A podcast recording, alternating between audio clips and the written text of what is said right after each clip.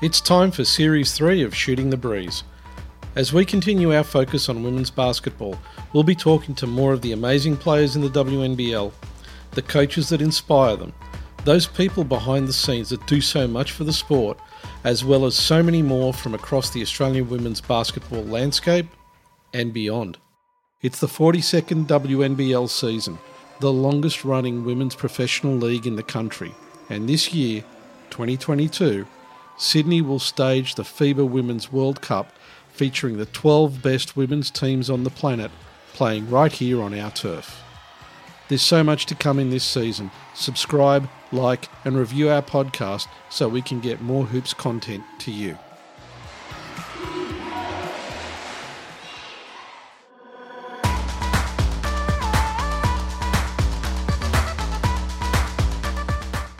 But I'm looking forward to seeing how we go in Belgrade in our tournament and then obviously the World Cup. Like you said, just to have it in, in Sydney is, is huge. It's massive. It's, you know, Oz 94 was the last time. And I know being part of that then, I felt like it really put the game on the map. In this episode, Australian basketball legend Michelle Timms takes us through the FIBA Women's World Cup qualifiers and Australia's pool with Serbia, Korea, and Brazil. We also get into the Opal squad and the importance that the WNBL season should play in showcasing the real deal. Welcome to Shooting the Breeze. Joining my co host Jacinta Govind and I, it's a very special guest, Michelle Timms. Welcome to the show. It's great to have you here. Hey, thanks for having me, guys. Very excited to have the big chat today. Yeah, absolutely. A lot to talk about. And we're talking World Cup qualifiers. Mm-hmm yeah, opals and a whole lot more. Yeah, it's going to be great. So much hoop on at the moment, right across the world, and so much to chat about. You have to tell me to shut up at stages, I think. Absolutely not. We definitely won't be doing that.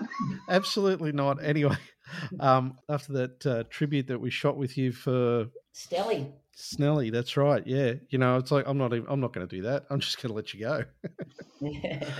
Okay, so first of all, let, us get into the whole idea of the World Cup qualifiers. We've got 16 teams going in. Two are definitely in. That's us in the US.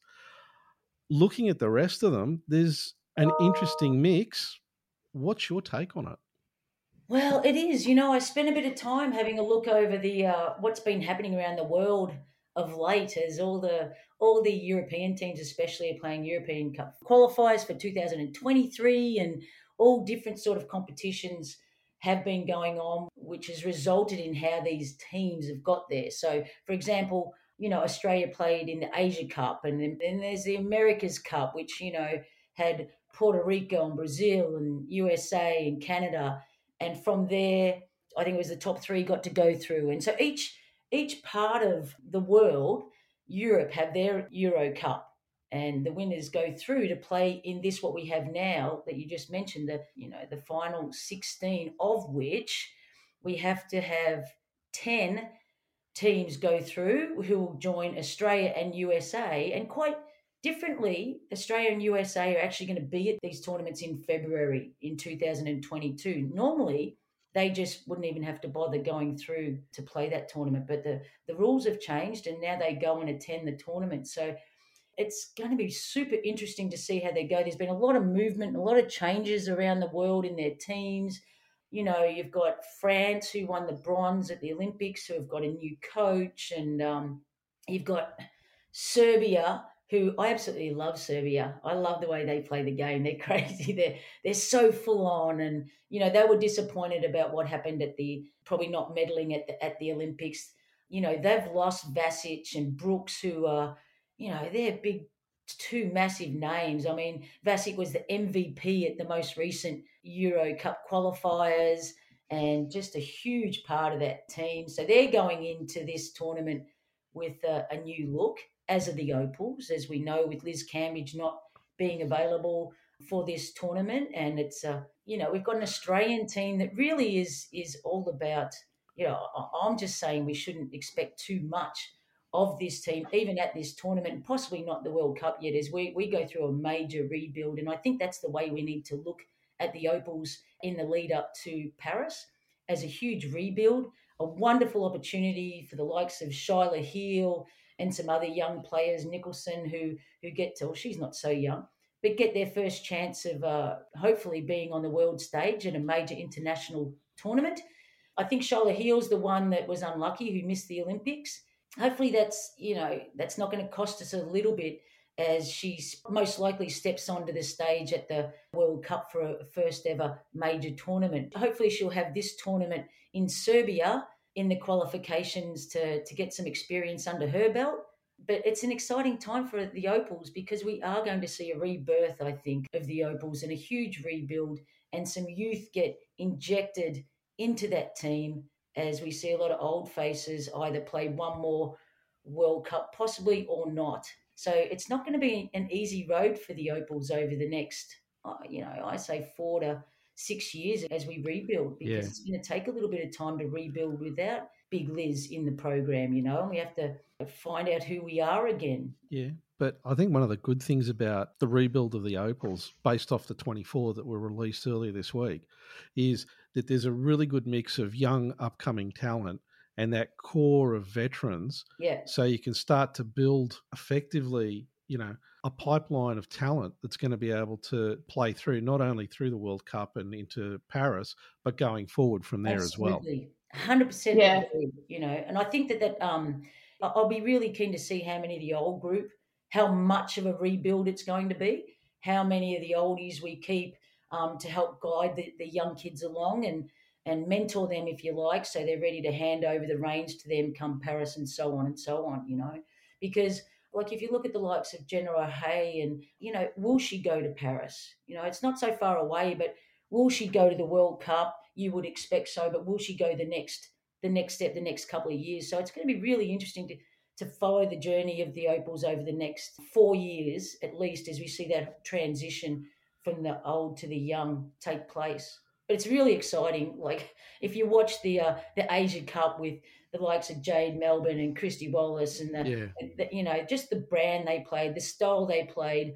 I think everyone everyone who watched it fell in love and thought this is who we need to be. This is what mm. we need to get back to. This style of you know never say die attitude, dive on the loose ball, hustle in D, put enormous pressure on the ball. You know that's where we need to go back to, and I think we got away from that a little bit. Yeah, I'm really glad that you gave such a great description of the prospective planning that you have to consider when you have a national team and you've got the, you know, routine scheduled Olympics and World Cups and qualifiers and things because now you talk about it in hindsight, like our most recent Olympics, it was not the outcome that we were expecting or hoping for with the talented team that we have. And a lot of people at the time were saying, oh, we should have brought in some younger people. But in my mind, and I think Paul and I have talked about it too, it probably was that little bit too soon to bring some of the youngsters in on that world stage so quickly, considering the limited preparation time that the Opals of the Tokyo team had and the coaching staff had. So now I'm really glad the way that you've described that planning for the future um, makes a lot more sense. Hopefully, it will make a lot more sense and be a lot more reassuring for some of our listeners and other Opals fans too. But yeah, that Asia Cup was very exciting. If it was a the perfect glimpse of what talent we have to come, and if we can integrate some of the current squad members with the upcoming squad members, we look like we'd be in good shape. Yeah, look, I, I think you make some really good points there. You know, I think one in regards to um, the amount of time the team has together, I think we need to have a good look at that, and we need to change that you know, this is just my personal opinion, and and it is tricky with players playing overseas and that. Look, I would love to see us, and I'm so old school, it's not funny. Look, hand on heart, I'm going to be harping on about old school ways because I know that formula worked, and you know what? We played professionally overseas and made that mix work because we were dedicated to the program, you know. And I just feel like there probably needs to be, you know, more camps in Australia. Go back to the old school style of having like we used to have camps during the WNBL season, and it was just something that you lived with. You just said your coaches had to be flexible, and you knew that you'd go into camp for you might finish a game on Sunday, fly in Sunday night to Canberra, and have a camp Monday, Tuesday, Wednesday, and then go back to your team Thursday or Wednesday night, go back to your team, and then play on you go. So I'd like to see a few more camps on shore, and that might help our preparation a little bit. It's always tough to leave your preparation up to your assistant coaches too. So it's going to be interesting to see what happens with Sandy's involvement with the Opals in regards to how much time she can put into the Opals um, and where that can be held, whether it's on shore now that she's not with Phoenix and maybe she can come out here. And, you know, there's been a lot of chatter since uh, Sandy's not at Phoenix anymore. There's been a lot of chatter about her coming back and hopefully coaching in the WNBL and being able to spend more time here. But that's a huge decision for Sandy and BA to have to make what direction they head. You know, Sandy's got a young family, she's got a house in Phoenix, and her husband's over there. So there's a lot of unknown as to, to what would happen. But in the perfect world, it'd be great to have Sandy back here coaching in the WNBL and like I say, being able to um, really put an imprint on that Opal squad, which she probably didn't get enough time for, like you mentioned, in the lead up to Tokyo. Do you think that this tournament coming up for the qualifiers is going to be really a great opportunity for Sandy and the team to be able to try a whole lot of different approaches to the game given the number of different teams that they'll be playing. So, that, I mean, you know, Australia's in the same pool as Korea, Serbia, and Brazil, who yeah. play different styles. Yeah. Uh, what do you think? You think that's oh, fantastic? It's great, and also they won't just rock over there and play that tournament. They'll be playing a lot of games. I would expect. I haven't seen their schedule, but I would expect they'd play a lot of games. You know, in the lead up. You know, three, four games. You'd hope before that tournament if the schedule fits. And that means that WNBL teams are releasing their players to go over there early. But that's just the way it is, you know. Our focus has to be on the rebuild and, you know, getting the Opals back on the international stage up the top end again. This is just a fantastic opportunity to start that. I'm going to keep saying rebuild because I really believe that's what it needs to be. And that's what we'll see, hopefully, um, that youth coming in, the blend. But they'll look, they're playing against some just fantastic teams. Like Serbia, they had a huge upset um, defeating China in the quarterfinals at the Olympics. And then mm. they, you know, they beat Canada, they beat Spain, they um, they just won the Euro Cup 21 against France, you know. So this is an exciting team to be in our pool, who, however, will also be in a little bit of a rebuild because, as I said, they've Vasic has just retired, or I believe she has, and Brooks, another big, has retired. They've got some good junior players coming through as well. They'll be in a bit of a rebuild as well, I would expect. They're super well coached. I really like, can't remember her name off the top of my hat right now, but they're going to be intriguing to see what they put on the floor. I see, you know, Serbia and Australia being the one and two of their pool Korea is interesting. You know, they really just rely on four players. And I think if you get Korea at the end of the tournament, it's a lot better than at the start, which is a little bit like Brazil, too. Brazil mm. are renowned for running out of legs. You know, they play with a lot of motion. But getting back to Korea, I really think late in a tournament they struggle. They play Serbia, then they have a day off, and then they play Brazil, and then they play Australia after that. So I think that sort of suits Korea with a day off in between because they rely on so few players. But it's a toss up for me between Brazil and Korea to see which one doesn't go through. I love Brazil though. They're they're gung ho. They're very they've always been a high octane, high emotional team that you know, I don't like using this word, but sometimes a bit of front runners, you know, when things are going yeah. great, they're up and running and fist pumping, you know, um, shooting the three. They've got a really nice blend of some youth and experience in Erica and um, De Santo is a really good player as well. So, but I think Australia and Serbia should be a little a little bit ahead of them, even though we're both probably looking at a slight rebuild. I think what um, Australia have up there uh, to their biggest advantage is that, like you said, going through a rebuild phase, got a very strong 24 person squad heading into the qualifier. But the thing is, we've automatically qualified for the World Cup. So depending on who they take, what combinations they want to run, what they want to try out in that qualifying tournament in Feb, they don't have anything to lose because we've already got a spot at the World Cup. Yeah, that's true, but you still want to go over there and put fear into the opposition. Anytime you step onto the court, you know, you want to make sure you're posting something in the back of their mind. So, having said that, you're right, they're free to play, but they're also going over there to win their pool make no mistake, no matter what team we take over there, they'll still be thirsty for the win and, and wanting to ravage teams. So, on one hand, it's not pressure, but it is pressure. It's pressure for those players going over there, especially because they're fighting for a spot. So, mm. um, yeah. I think one of the things that for me that's really interesting was when I was looking at this pool of 16 and looking at the Nike Power Rankings, which we were talking about just before this we started recording. Yeah. Um, I don't know. I I disagree with some of the, the choices that the power ranking has because I see China being way up there. Japan's a huge threat. We saw that at the Olympics. Yeah. Um, Puerto Rico. Puerto Rico was interesting at the Olympics as well for me because even though, look, to be honest, it didn't look to me like they were gelling particularly well as a team. When they did get it all together, they were a really surprise package. Yeah, yeah. I watched them play the Americas um, before the the Olympics, and they really surprised me. You know, they have a really good blend of youth and experience, and and uh, some of their players are at the, the back end of their career, I'd say.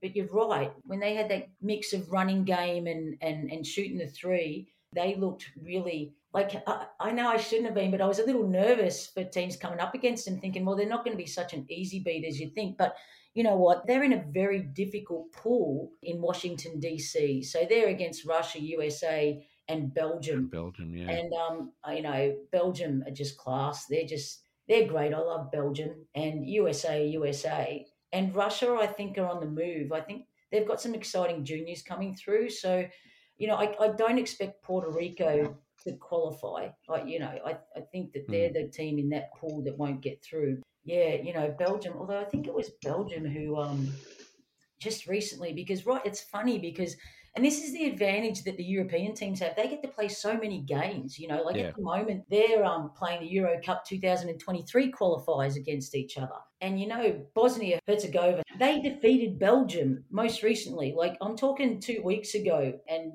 that's a huge upset right there. But you know, Bosnia is really coming up on this world stage as well. You know, they've they've got Jonquel Jones from the WNBA, who's just you know, she's in you know, one of the best players in that WNBA, and she had 44 points. And and we know better than anyone how much a difference one awesome player can make um, mm. to a team. It's interesting. The whole Europe is interesting at the moment. How you know teams are getting beaten, and you know France lost to Ukraine recently at the 2023 Euro Cup qualifiers as well.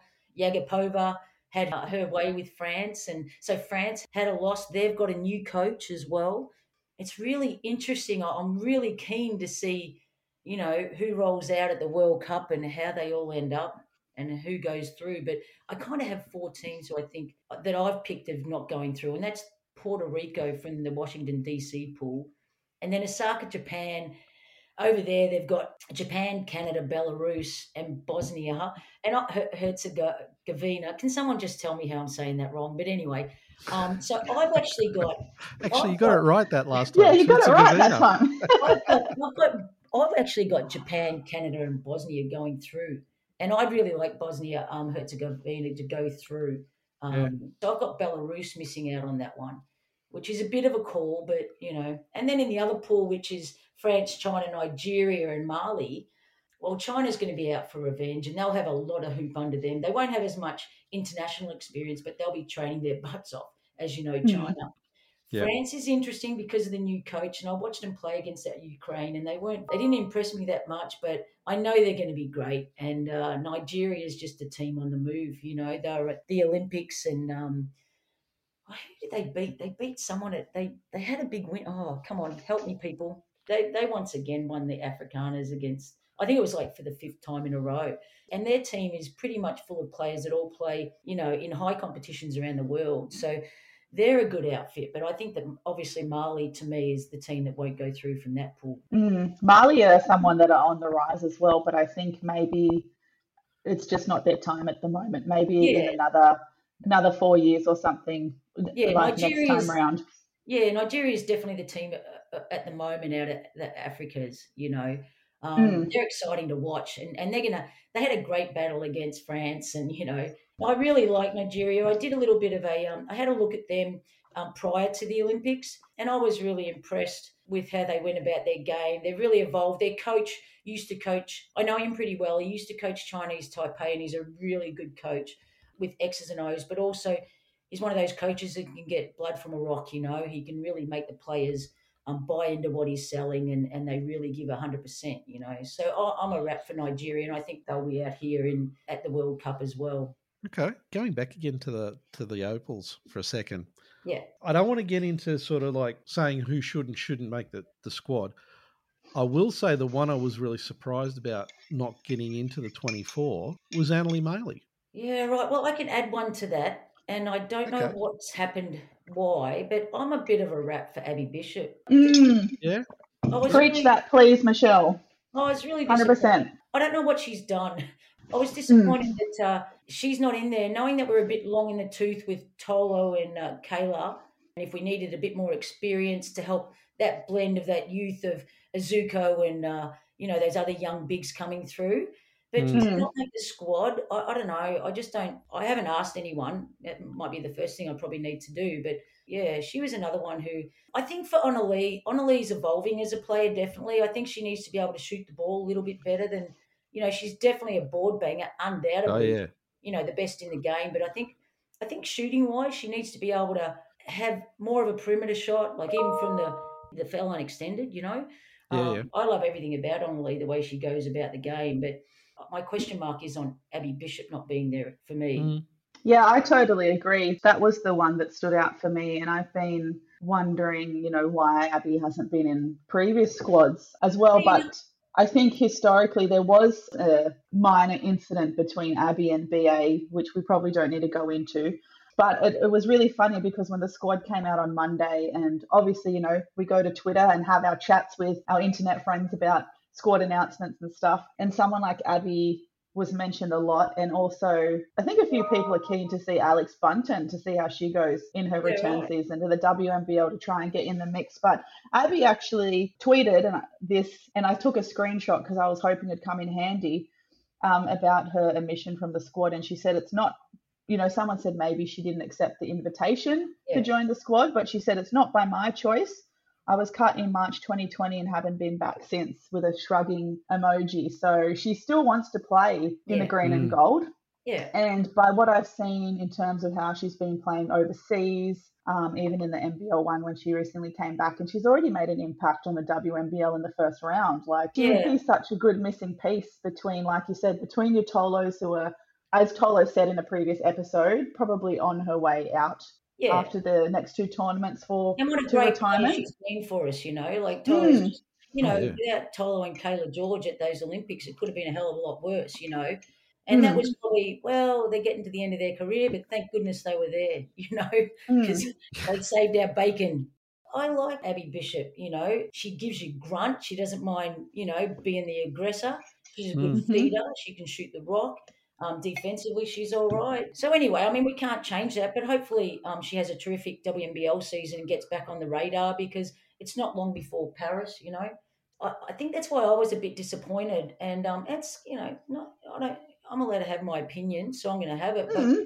I think we, Yeah. we need to. Uh, the WNBL definitely needs to be part of the selection process for the Opals, you know, and that's what disappointed me. I thought that there's some players that had a terrific WNBL and stood up and possibly could have been in that Tokyo team. And so, anyway, having said that, getting that off my chest, there you go. Um, I do hope that Abby has a good WNBL season, and um, maybe that might be what is needed to get, you know, she's under the nose again, and they see that maybe there might be value in putting her back in the squad at least. Mm. Yeah, actually, you you were reading my mind about the next thing I wanted to talk about, which is we know that that 24 is their first choice, and that could change. How much do you think the WNBL season's potentially going to change that 24 roster? Because if the first three games that we've had so far is anything to go by, I think it's all up for grabs given some of the performances we've seen so far. Is there potential that some from the 24 may end up dropping out while others come in based off what happens with the WNBL season? Yeah, you know what? I don't know because I would have said yes, like surely that's what you're going to go on, but it didn't happen the year before. So it didn't happen the last WNBL season with the selection, end up selection. Like we had some, you know, Nicholson was super, Shyla Heal was fabulous, you know, but it didn't translate. So even though there's a squad now, I don't know. I don't know whether that's going to, I hope it does though, because that's what should happen, right? You know, and then you've got to consider are they an international body? Are they going to, um, you know, be able to play the international styles, which we know is quite varied. When you look at our pool, we've got Asian, we've got Brazilian style, which is different. We've got Serbian, which is different again. You know, Yeah, I, I look. I, I'll be honest. I, I really hope that the WNBL season really does, you know, make some adjustments to the list. Not because I don't want people in or out, But if there's players putting in those really spectacular performances, and if we want to have the best possible chance to take a good, solid squad into the World Cup, they've got to be considered. Yeah, well, let's hope. Yeah, yeah. You're not getting much from me there, sorry. That's totally fine. Completely understand. There's simply no way we can talk about the Opals and ignore the Opals brand. And what can be done to recapture the essence that has been so key to our past successes? Timsey lays out how to recapture and secure the Opals legacy. But I tell you what, if, if we, I know we're not here to talk too much about the WNBL, but it's going to be a cracker. And you know what? It's funny because you know how you get on because I'm, I'm old school. I don't do much Twitter and I definitely don't do Instagram. Just don't know how to operate that thing. Um, so I'm a Facebook person, right? And on Facebook, your memories come up. And I think I had a memory from 2015 popped up and it just said, oh, you know, just what a cracker of a WNBL season. This is going to be the best season yet. Da, da, da. And, and I feel the same way this year, although the first week didn't give me much hope of that. I thought the standard was not so great, but what do you expect from week one of the WNBL? You know, teams have got to get ready and they've got to get into it. But I really think with the personnel we have, boy, we're looking at something special this year. You know, the quality of imports, especially, and and mm. where our, our Australian players um, in that squad are at individually on their you know development, it's setting up for may I say it, one of the best seasons, you know, it's been said, but I really believe it. I think it's the best. I mean, look, we've had some terrific imports, but before, but not so many. Like we've got so many legit good imports this year, so it's exciting. And I, does anyone know is Sami Whitcomb going to play? Have I missed? Oh, so. Sami Whitcomb, uh, it's really interesting because I like to be a bit of a sleuth on Instagram. Mm. Uh, and I've definitely noticed that Perth haven't made an official announcement if Sami's playing or not, but there are some group shots where she is hidden from view to show that she's not there, but she is actually there. So if you look, oh, closely, are you sure? She is there training. Man, yeah, yeah, yeah. Man, oh so, man, you're impressive. So, and so, I mean, we, but we are you, actually. But to be fair, one of our loyal listeners actually brought this to my attention. And then they told me how Sami was actually signed to play in France, but the French club haven't released her yet. She's definitely there. It's just the way she. she um, we believe you, Snoop Dogg. Yeah, she's just in there. Snoop Dogg. on radio. hey, listen, I'm going to throw one at you.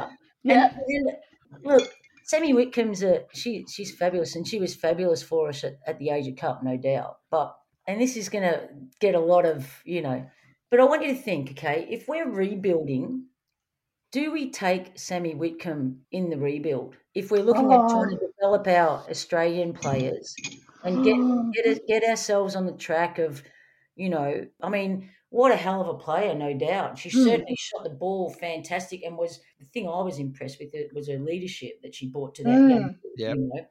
But 100% if you're looking at the rebuild and where we go from here over the next, you know, six, eight years, or even the next four years, or how many years is it to the Olympics now? What are we? When's the Olympics? Come on, 2020. yeah, 20, yeah. yeah, 2024, yeah. Three years. What do we do? Like, I mean, I think it's a fair discussion to have. Like, obviously, mm. say, yeah, it's a bit like Leilani Mitchell. Well, to be honest, I'm ready to move on from Leilani, and she's been great and helped us out you know, in that point guard. But I just feel there's so many point guards ready. You know, we need to mm. throw them to the wolves and and um, get them ready to play, get them ready to lead for the next eight, 12 years. You know, maybe mm. six, who knows? You know, mm. and do we have another Sami? I don't know, but what do you think? You know, like, is it fair enough to even have the discussion that? you know, maybe we don't take it. We we bite the bullet and say, right, we're going to discover ourselves on this journey and and try and see who we are without her. Mm. Uh, I mean, you might be setting yourself up for major failure, but you know, how long is she going to be involved? How old is she? Mm. I think so Le- Leilani's going to be. I'm 35. I'm pretty sure Leilani is at least 36, maybe almost 37. And the, it's really interesting you brought this up because during the Olympics, one of the the biggest debate I think, based on social media and based on when Paul and I were talking with each other and others, was that the Lay versus Sami debate and lots of people online were getting pretty heated about how Sami should have been picked over Leilani. And they're, me, they're totally different positions.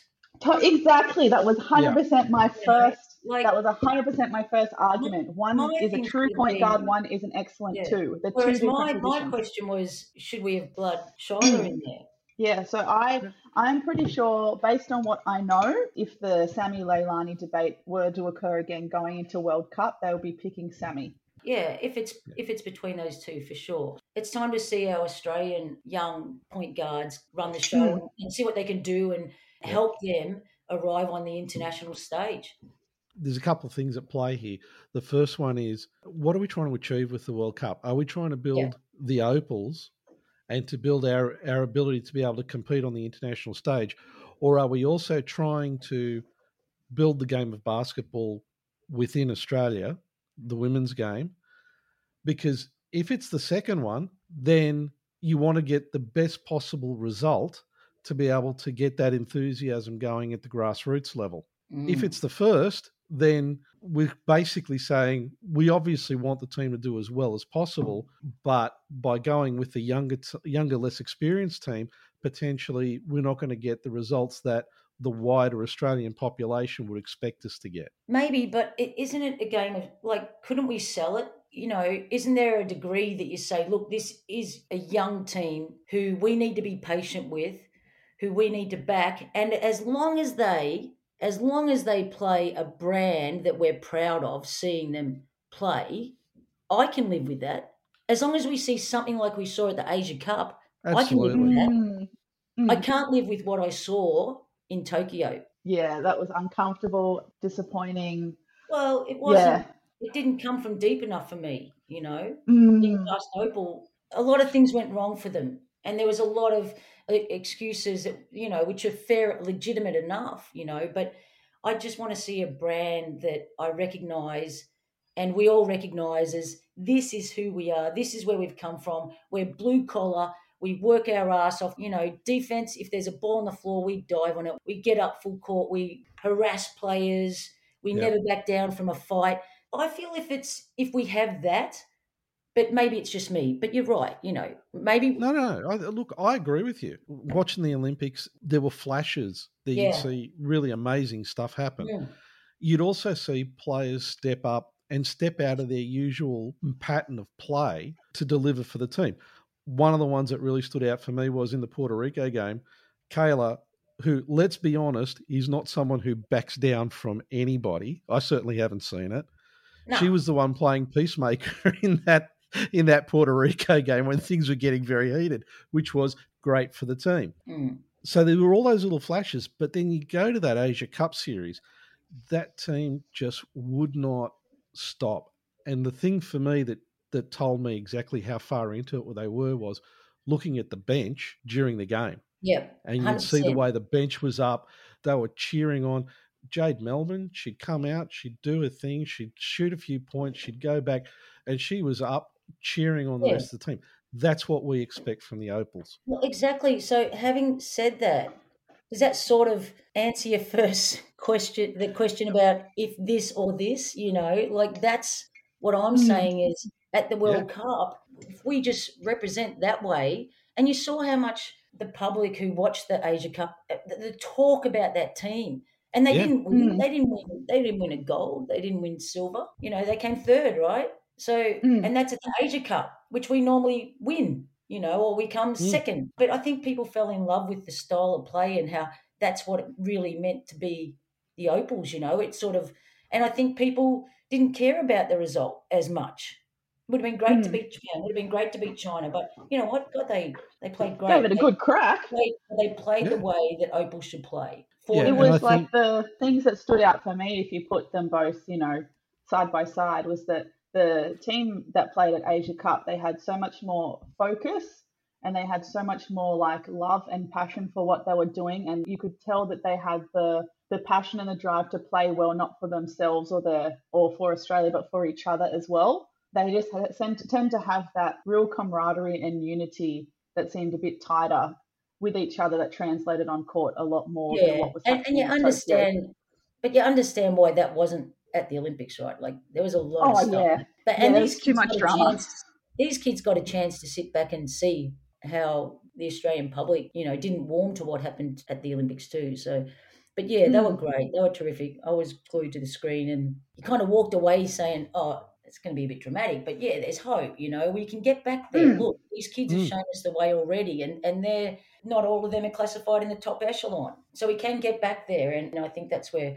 Having Sandy back in Australia as, as much as we can and, and driving that because we all know Sandy's a terrific coach. Oh yeah. And, and I think if she's here, she can lead us through to the Paris Olympics and beyond. You know, we can rebuild. She knows what it's what what it takes to be part of a successful Opals program, and she was by my side as we, you know, won the first medal and then the next medal. So she knows about the culture and that and and what needs to happen. And hopefully now she doesn't have to manage so much and she can just you know manage players so much. And now she can just put an imprint on the team as she as she'd like. It'd be nice if she could get back here. That's all i'm hoping for. I mean i haven't spoken to sandy but you know i'm praying she can spend some time down here and because she's a heck of a coach you mentioned how you and Sandy have, you know, the lived experience of being some of the most iconic opals and winning some of our first medals. So, are you able to tell us a bit of a an insight of what it was like for you and Sandy and the players of that era to build the opals culture? Because that essentially, in my eyes, is the opals culture that has set the standard, and that I hope that other opals teams would aspire to. Well, I think I think you're right. I think it has, and you know, I, I just put this a big congratulations to and put it all on Tom Maher.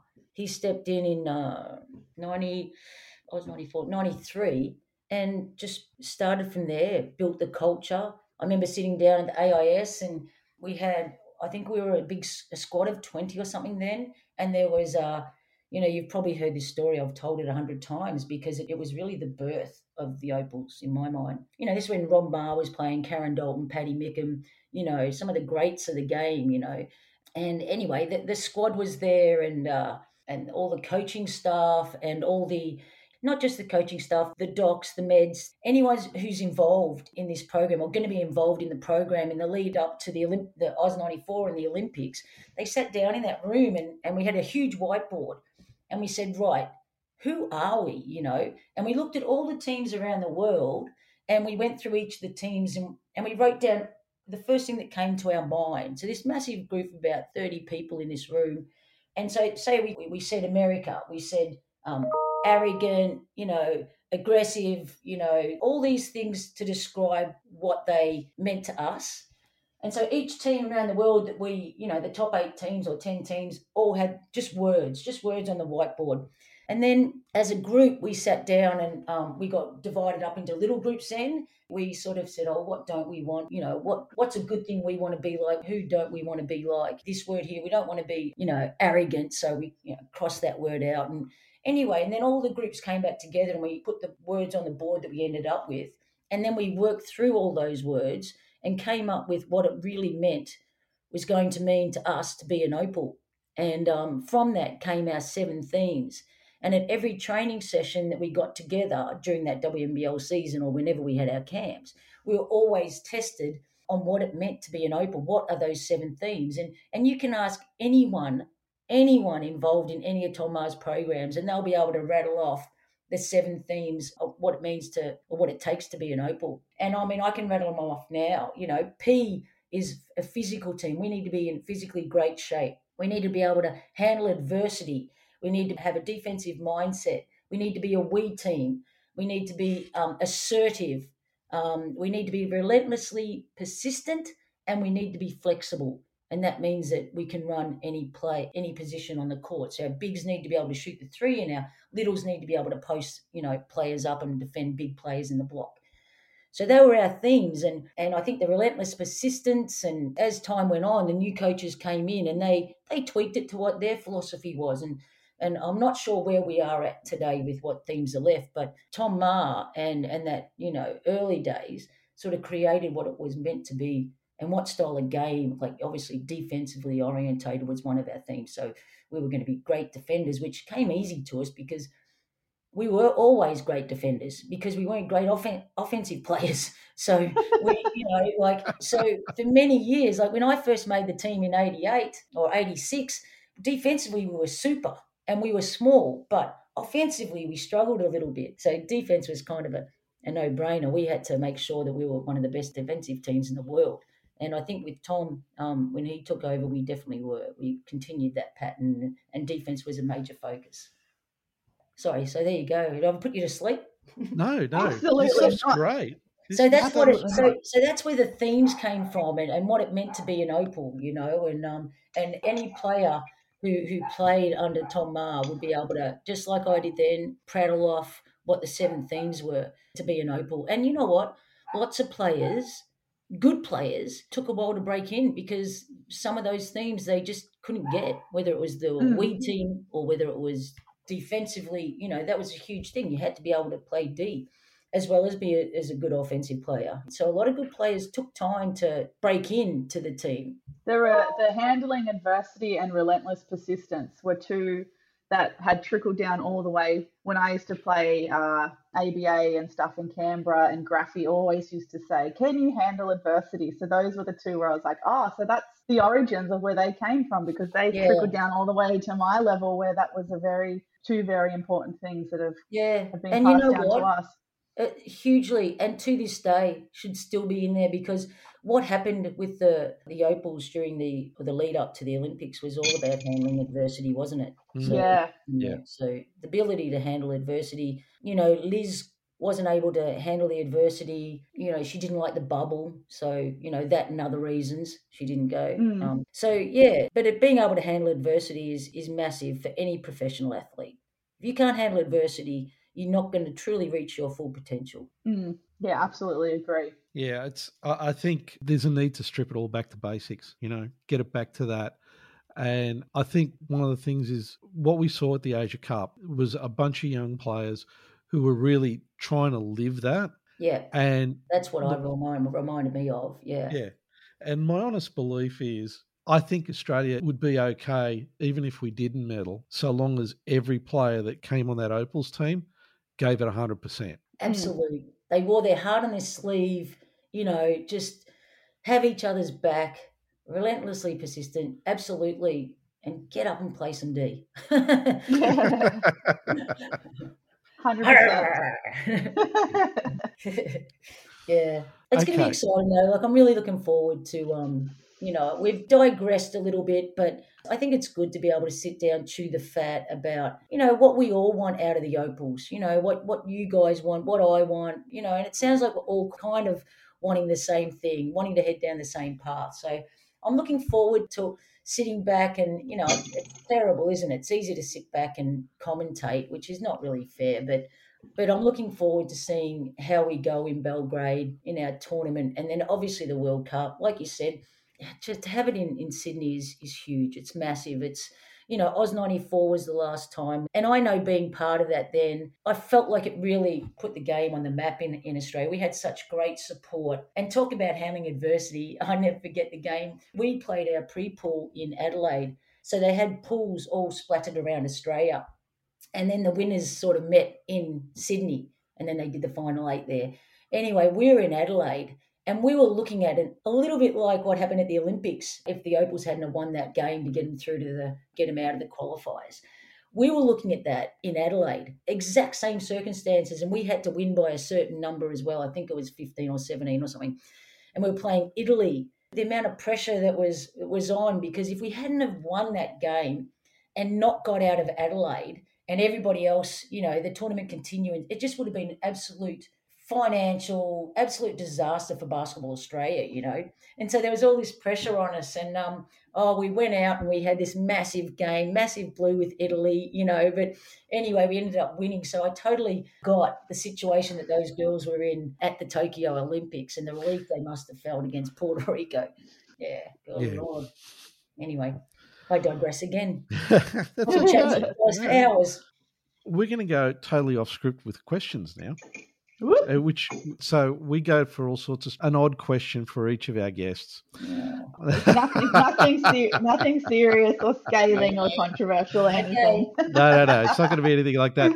I suppose it's a way of, for the fans to get to know a little bit more about you. Not, you know, that's necessary. Mm, Yeah, I'm old school. If- These people don't even know who I am. Yeah. I'm like grandma. Oh no, yeah. no! Listen, Yeah. I'm so, uh, sorry. I I remember watching you playing in the bodysuits at the entertainment center when you were when you were suiting up for the Flames. Ah, the Mighty Me- Flames. me You just too. show. Yeah, Me too, me too. That's when I first started playing basketball, and we used to go to the Flames games, and yeah, it was great. Yeah, that was So, a good old days. Playing were. before the men, how I, I, look, I really enjoyed that. I know there's been a bit of a movement, you know, like oh, women playing their own, you know. But what I missed about that shift was the culture. Like we used to have the best time, you know. Like back in the day, we played before when I played with the Spectres, we play before the men, and we just were like one big family, you know. You'd, Mm. you'd go and catch up for dinner and drinks after the game, and you'd watch the men. They'd watch a bit of your game because they were there early, and you just had a anyway. Sorry. Go with No, no. no, I agree. I, listen, I agree with you. It was it was great, but I want to know if you could pick a fictional character, any fictional character, book, movie, whatever. Who would you be? Mm. Tank Girl. Tank Girl. Oh wow! What a Wow. good choice. nah, you know why I say that? I- I've got no idea really, but I say that because um, I remember that that's what they call me in America. They call me. Some people started calling me Tank oh. Girl. So yeah, yeah, it's like oh yeah, all right, no worries. I'll be that crazy character. Interesting. Yeah. Interesting. That was such a popular thing back in the nineties as well. Yeah. Like Yeah. it's funny how how that character and the era of basketball that we were just talking about are like in parallel. Yeah, So that's really know, funny I- that the Americans called you Tank Girl. yeah. That's awesome though. I love It that. I wasn't a love lot that. of them. It wasn't a lot of them. There was just some, and I thought that was pretty cool because she was pretty cool. She was crazy Yeah. as heck, but cool. Yeah, Absolutely. I took that. So now we're going to get to see rentals of that movie start to jump again. I doubt it. I hope so. I hope so. And, and as a singer, Annie Lennox was one of my favourites. She had the crew cut, and mm. the, you know, so I've got to admit that's how I started my hair going that short, and that was because I just loved Annie Lennox. I was living in Germany Mm. and tried to do it over there. It turned out purple wasn't a good look. It was short. It evolved into blonde finally, and years later. Okay, Timsy, thanks so much for joining us. It's been great. I mean, I- I've just sort of realised exactly what time it is, and I thought, wow, that went so quick. It was so good. Really appreciate your time. Thanks for your insights. Always entertaining, and look forward to talking to you again sometime before the World Cup hits as well. Undoubtedly, can't wait to uh, get back and have a. Maybe we can get back together and talk about what happened in uh, at the qualification tournament for the World Cup in Mm. Yeah, 30 absolutely. That'd be great. Yeah, that's that would Yeah. that would be awesome. Yeah. Yeah. Great Sounds idea. good. Thanks for having me, guys. It's Okay. been great. I've never felt so. I don't know, just easy to talk to. So thanks so much. No worries. Oh, Thanks so much. Shooting the Breeze can be found on Apple Podcasts, Google Podcast, Spotify, and iHeartRadio. Don't forget to subscribe and share the podcast with all your friends.